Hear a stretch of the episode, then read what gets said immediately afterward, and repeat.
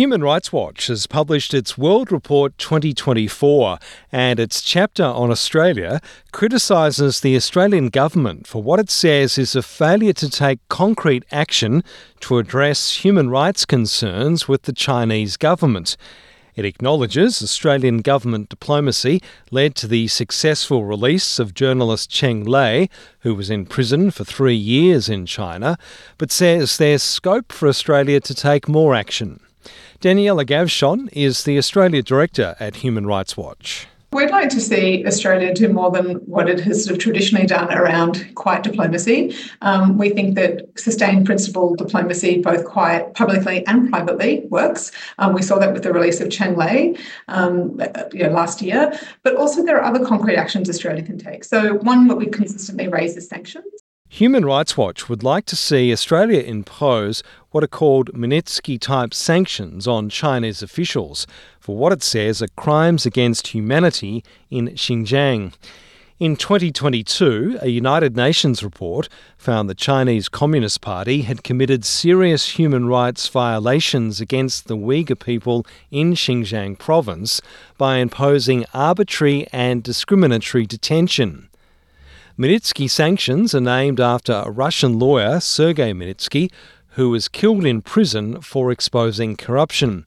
They freeze the assets of those targeted and prevent them from travelling freely. The federal government has imposed them on Russian and Iranian individuals and entities, but not on Chinese officials.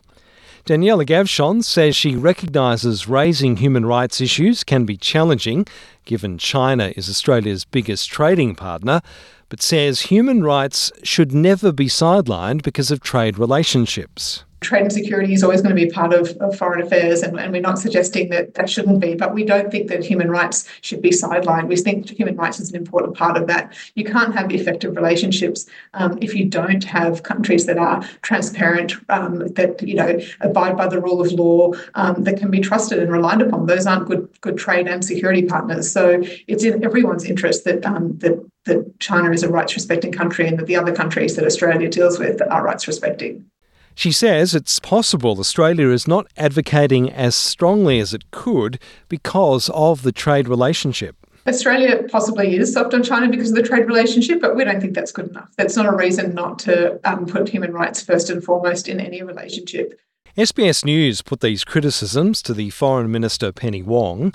Senator Wong was not available for interview, but the Department of Foreign Affairs and Trade issued this statement Australia is committed to protecting and promoting universal human rights globally. The Australian government has serious concerns about human rights in China, including human rights violations in Xinjiang and Tibet, and the erosion of rights and freedom in Hong Kong. As the Foreign Minister has said, Australia employs every strategy at our disposal towards upholding human rights, consistent with our values and with our interests. Our approach has been to press China bilaterally and publicly, while seeking to partner with other countries and build coalitions to advocate for the protection of human rights, including multilateral fora such as the UN General Assembly and Human Rights Council. We have consistently raised our concerns directly with China at the highest levels and will continue to do so. The Australia chapter of the Human Rights Watch World Report calls for an end to the offshore detention of asylum seekers and refugees. In 2020, a prosecutor with the International Criminal Court found Australia's offshore processing conditions may constitute a breach of international law but deemed there was not enough evidence to prosecute the federal government after finding the policy had not been designed to attack migrants and asylum seekers. The controversial policy has bipartisan support, but Australia researcher at Human Rights Watch, Annabelle Hennessy, says it should stop. We would like to see commun- community alternatives taking place. So, um, for Australia to respect the rights people to seek asylum, it's not illegal to seek asylum, and for ideally people for to be processed in community and community-based settings where they can have access to lawyers, where they can have access to supports, and their human rights can be respected. The report references long standing issues in Australia, such as the overrepresentation of First Nations people in Australia's prisons. Aboriginal and Torres Strait Islanders comprise almost one third of the adult prison population, but just 3% of the national population.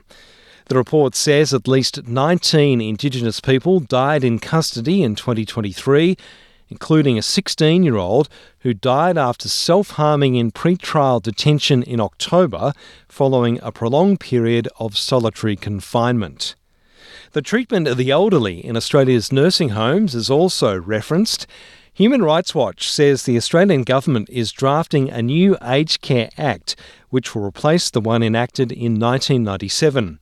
Annabelle Hennessy says the new Act must provide guaranteed protections for the elderly from the use of both physical and chemical restraints in aged care.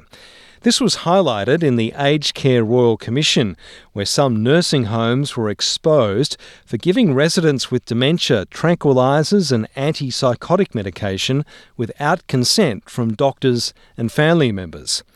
Annabelle Hennessy acknowledges measures have been taken to stop this occurring, but says it's still going on. Aged care residents are receiving medications not for therapeutic purposes, but to control their behaviour. And that is a human rights breach. And whilst there has been attempts to address that, it's still going on and it's needs to be recognised as a human rights breach. The Australian government is working on a new Aged Care Act, and so we really would like to see protections in that Aged Care Act against physical and chemical restraint. Uh, dementia patients in particular can be vulnerable to this, and so that what we tend to see there is dementia patients receiving medications that don't have a therapeutic benefit, but rather is for the benefit of aged care facilities and staff to control their behaviour. Australia's national regulator for aged care services says measures were introduced by the federal parliament in 2021 aimed at eliminating the inappropriate use of what it calls restrictive practices, which include physical and chemical restraints. In a statement, the Aged Care Quality and Safety Commissioner, Jeanette Anderson, says the Commission continues to focus on and provide a range of information, guidance, and education to aged care providers and those providing care to older Australians about the legal provisions for the use of restrictive practices. In particular, we work with providers to ensure that they understand what constitutes a restrictive practice and the conditions under which it can be used in specific circumstances. We also refer providers to specialist dementia support services such as Dementia Support Australia, which has a dedicated 24 7 helpline and trained dementia consultants who can provide specialist advice. Commissioner Anderson says draft legislation for a new aged care bill has been released, and the new act will include strengthened aged care quality standards. When it comes to restrictive practices, the draft standards propose that aged care providers minimise the use of restrictive practices and where restrictive practices are used, these are used as a last resort, used in the least restrictive form and for the shortest time needed, used with the informed consent of the older person, and be monitored and regularly reviewed. Greg Dyett, SBS News.